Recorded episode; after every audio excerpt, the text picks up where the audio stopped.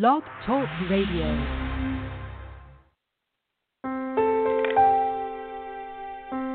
Are you ready to awaken to the truth of your soul?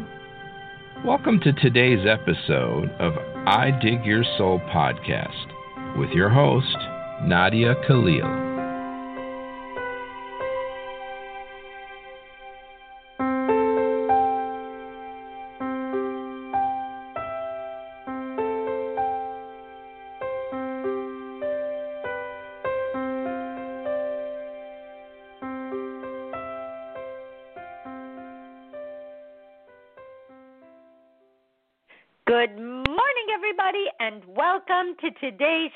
Today is we are getting there 925 it's september 25th it is a friday so happy friday for some weird reason. And i know yesterday was dream theme thursday and i know it falls on thursday but all day long yesterday and even early this morning before my brain kicked in i just kept thinking today was saturday I was already on Saturday. So that's like today's a free day, right? But it's a Friday, and Fridays are actually really cool days. For some reason, it ends another week in our lives, and we start planning again. But I have a question, and it says Dear Nadia, I have been thinking about what you said about titles, and I discovered a belief in me which says, I need to prove my intelligence somehow, or else I will not have a voice. No one will believe me. Isn't that just crazy? I have been trying to convince myself that I don't need to prove myself.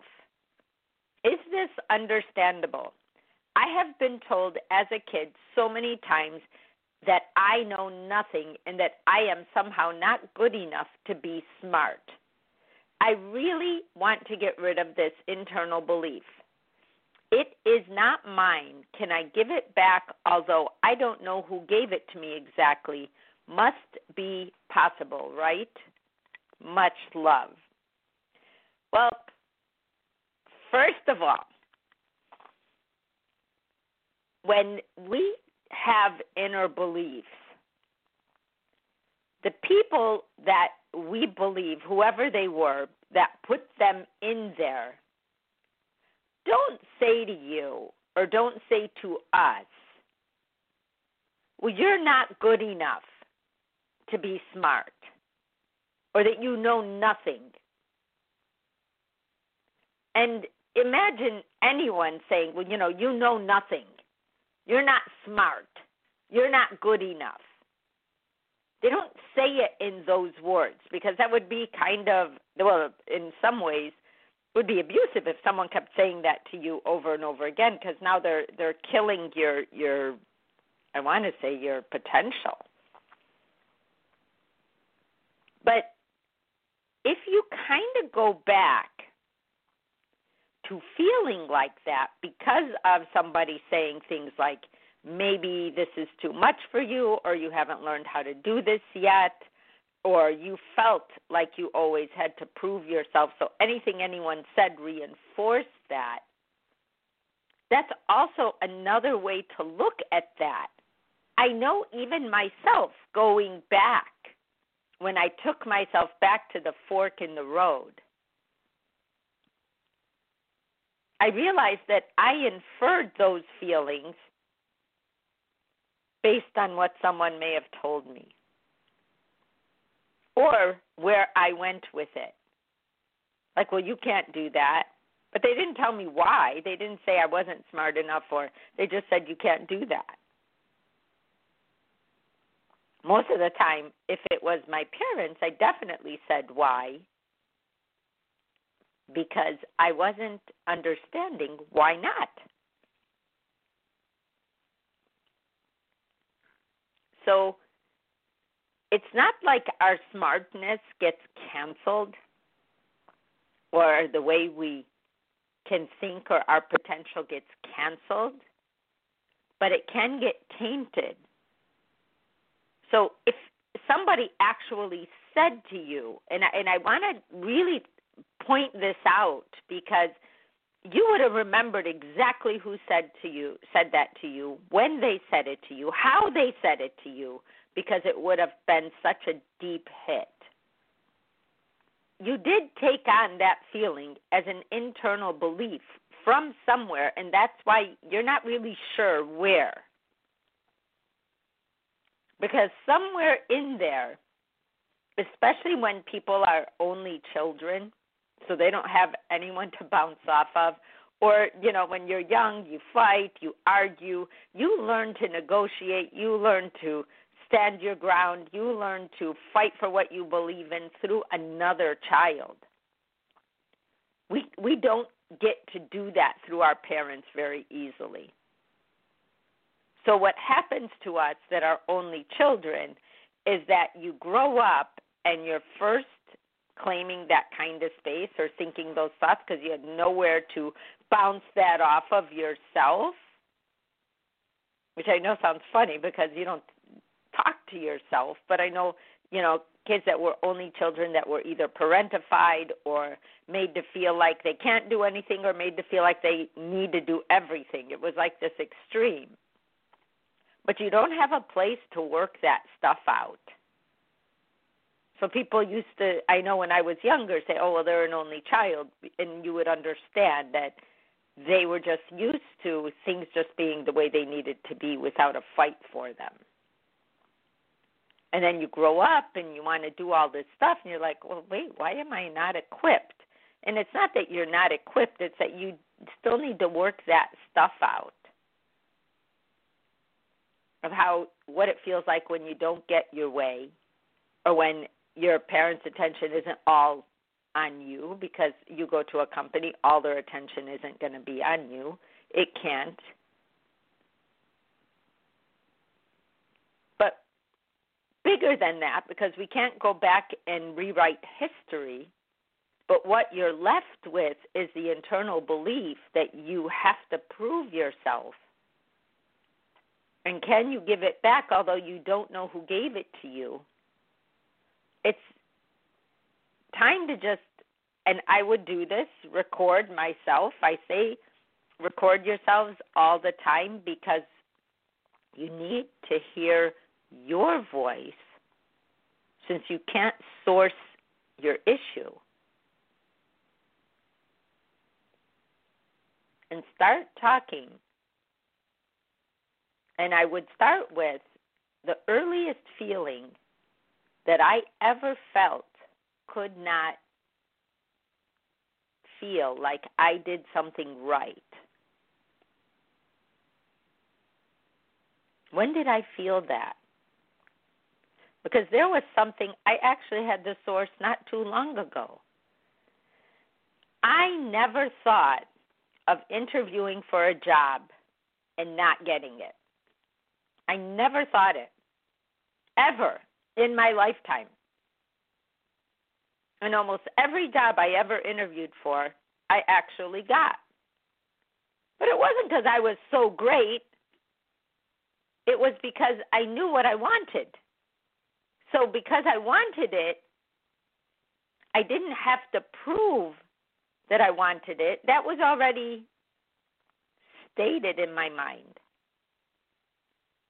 But to me, I wanted to know if I wanted to work there. Would they have been an environment that I could do what I wanted to do? Because I knew what I wanted to do. Let's say I didn't know what I wanted to do and I went for that job interview. I would be worried about everything. Did I dress right? Will I answer these right? Will they want me? Instead of will I want them? Because it is an energy exchange. We need to do that with ourselves.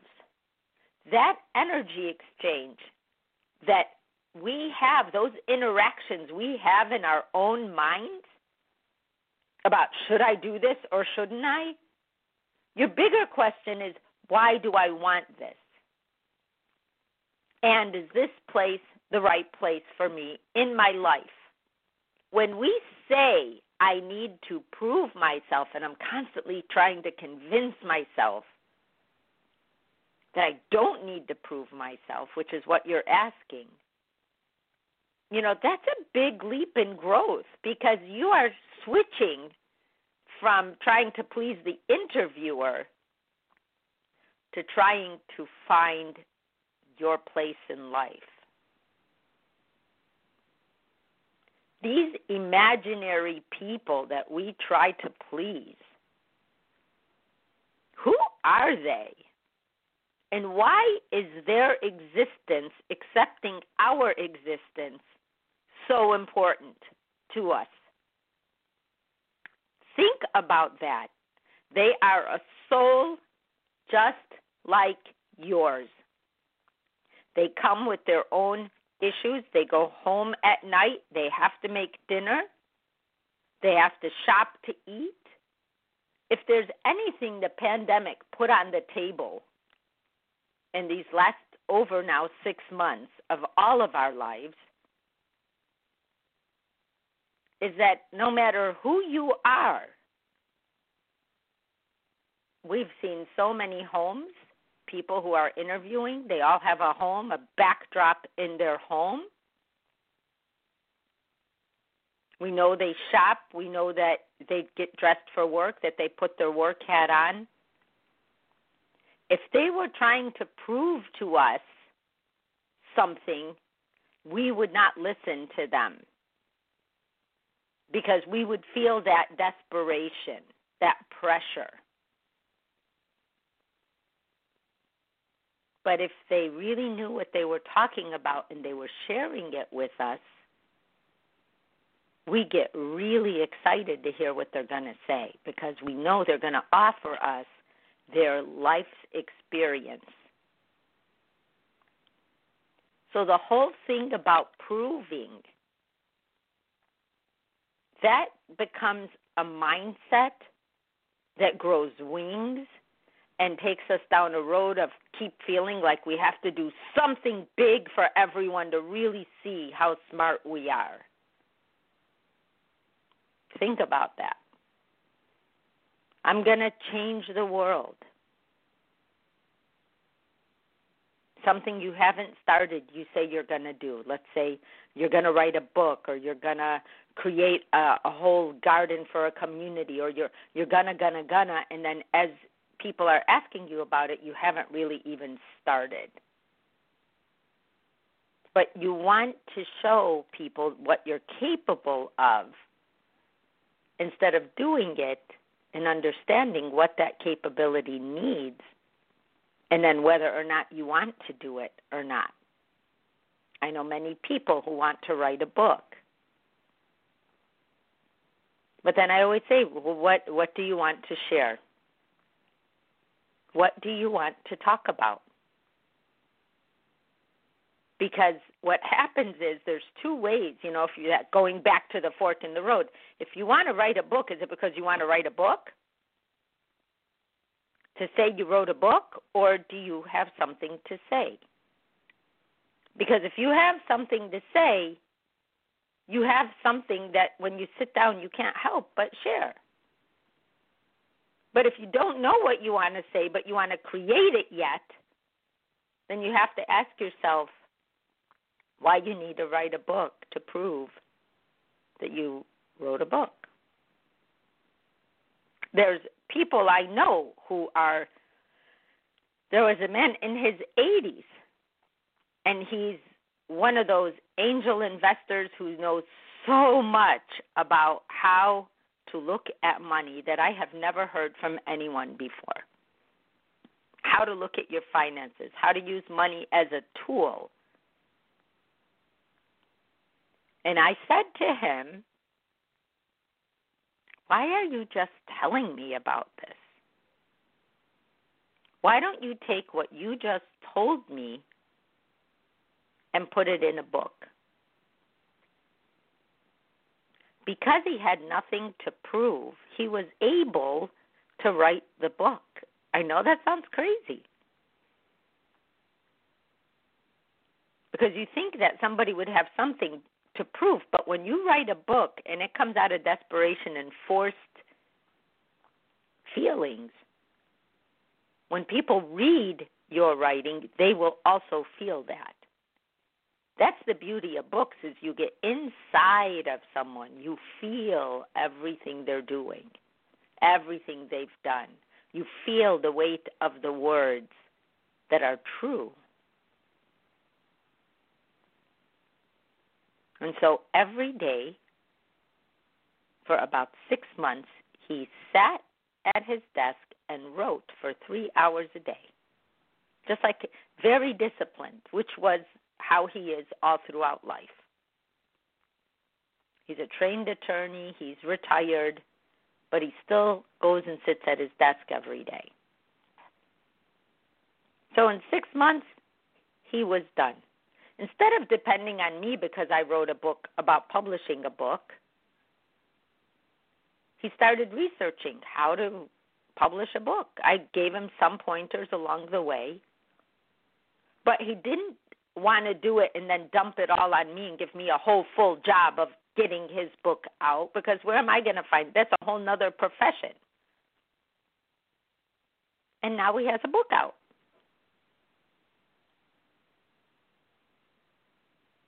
And it's one of the best I've ever read. And all he did is took what he always says, he broke it into chapters, and he did it. He didn't do it because he could say, I wrote a book. He now even forgets that he wrote. But it was very, very healing for him to feel he left his knowledge behind. when proving ourselves comes in, it's like that, you know how we say expectation ruins everything. Proving it's it, it proving ourselves is a completely different energy. A completely different energy than doing something we love. Because there is no it's like being perfect. How do you know you've proven your intelligence to yourself. And then you felt like you said, or else, what was it? I need to prove my intelligence somehow, or else I will not have a voice. No one will believe me.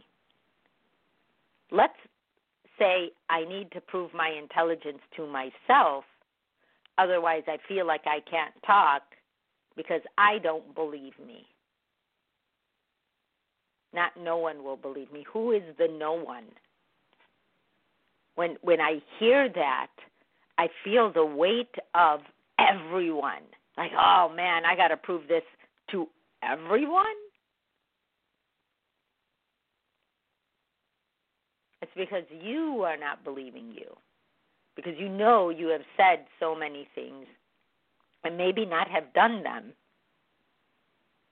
but instead, my question would be why do I not feel enough passion to want to do that?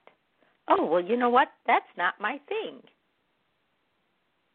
I'm actually happiest if I'm gardening all day. Or I'm happiest if I'm exercising all day. Well, wow, that's nothing that I can prove to anybody. So I don't want to do that. I want to do this over here that's bigger and shinier and people can see how smart I am.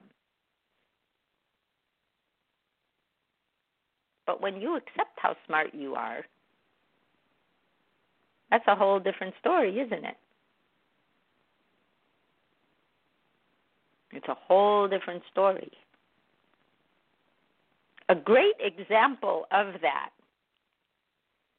a great example of it, is I do a lot of interviews when people ask me, and a lot of them, you know, there's somebody just starting out, somebody who's just starting to interview, um, they're younger.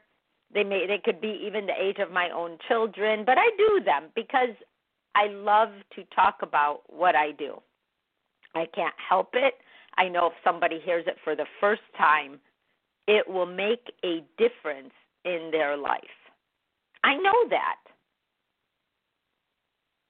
I don't question it because it happened to me too. But you know what I found out? That every time I do those interviews, they're the interview that they don't opt like they don't post it. They'll put it on their website, maybe even not. There's one interview I just did a few weeks ago, and it was super long. It was like an hour and a half. But it's a chat, and there's a lot in it. But I would definitely, if I were going to listen to that interview, do it on a walk and maybe on two walks just to, you know. But there's a lot of good in it. But, you know, we're pretty crazy now and we want everything in a minute or two. So I really don't expect that anyone would listen to the whole thing. But I realize that every time I do an interview, those are the interviews that they won't put on their Instagram or they won't, you know, they'll let me know it came out. But there's one person who even numbered them, like one through mine was show 37, the last one I did. Only one, not on the Instagram page. And instead of feeling bad, I started to laugh because I go, wow, that's still going on. That's still going on. Because when you mention the word Christ, which I can't get away from, they don't know what to do with it. And they're embarrassed about, well, I interviewed this woman. However, I learned a lot, which is what was in the write up.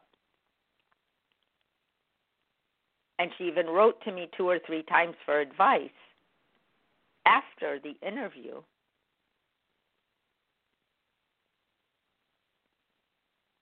But I already knew that would happen. The fact that it happened again, I thought, oh, you know, one day they'll pull that out and say, oh, they interviewed me. Oh, my work isn't good or my work I don't I'm not looking for my work to be good or bad. All I feel is the value to myself. I believe in my heart of of all anything I could ever believe because I have learned through Christ without a religion I have learned through Christ how how to do the things I always had in the back of my mind to do. And the person wrote me, Thank you, Nadia. I am listening. What a revelation. This is so deep. I completely understand the mess that proving creates. I know the energy of loving to do something is something totally different, and I have done and am doing what I love in some areas. But I feel guilty afterwards, like I have not done my chores and I am lazy. Well, that's going to answer this question I just got on chat. That please, Nadia, if there is time, I was wondering does the ego live in a part of our brain or is an energy outside of us? First of all, the guilty, fear, doubt, worry, control, and guilt are all ego, and they want to separate us from ourselves and no, it does not live in part of our brain. It is an energy outside of us. But what it does do is respond to what we're thinking. And remember when I said, if you own your vulnerability, nobody else can. When you don't own your vulnerabilities, anything, meaning ego or a person, can own your vulnerability. Because ego attracts ego. Think of it that way. Oh man, I'm an ego in my mind. Holy cow! That's why I feel guilty. I've gotten so used to beating myself up that I don't even know that guilt is ego. Don't even realize that that's what's going on. So, what I would do if I were you is those areas I love, I would stay there. At least you know you love that. Even if it's only one thing in your whole life, if you love something, see it through. Because it's the only way to know what kind of commitment comes when you naturally love something, how it cannot stop you. Nothing that gets in your way is bigger than the love that you want to do that. Ego cannot come in and compete with love. So if there are some areas you're in that you feel that like that feeling like you have to prove something or you have to be extra special. That's your ego setting you up. It's like the expectation ruins everything. The expectation is getting back this reward from the people, whoever the people are. And then there you are, left high and dry, like you don't feel what you're doing. Because ego has a great entrance plan, but it never has a completion. It is a teacher, not a destination. And if you keep listening to it, it's going to take you nowhere because it doesn't have anywhere to take you except to greater depths of despair. And then it acts like your friend. Oh, you poor thing. Nothing ever works out for you. Oh, I just can't believe it. Not again. I could have said that about my interviews. But instead, I thought it was actually kind of funny. Because I knew why it happens, but it doesn't mean that I stop working. It just means that I love doing it.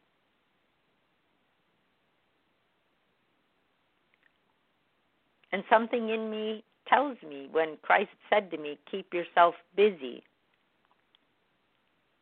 Keep yourself busy. I say, Oh, I'm still keeping myself busy until it's time for me to ripen. I'm not trying to force the ripening part. I feel ripe. I feel ready at any given time because my heart, my intentions, my truth, my love, my purity is stronger than my ego. My ego would tell me, oh, you should just quit. What are you doing? Why are you doing this? My heart can't see it any other way. So if my heart can't see it any other way, why would I go against my heart to buy into something less than love? The fact that I'm even aware of it, the question becomes like so obvious, but what if I wasn't aware of it? Then I would be in that I have to prove myself. And anyone who didn't do what I wanted, I would be super mad at. But I don't even need to do that because I'm not in that place. I don't have a vulnerability when it comes to my work. Sometimes I get tired. When I went to raise money, it kicked my butt. Did I cry myself to sleep? Yes. Was it hard? Yeah. But it wasn't a deterrent because I wasn't living in the ego part of it. Like, well, I got to publish this book. I was like, I have to publish this book before I die, which is a completely different energy. Think about that. It's a great question to leave lingering over the weekend. Do I really love this or not? Is it my ego or my heart? Because they're completely different paths and different levels of enjoyment and peace and contentment along the way. Thank you for your questions. Thank you for responding during the show. Thank you, Maria, for the chat question. You guys have a great weekend. I love you guys so much. I will see you on Monday. Bye bye.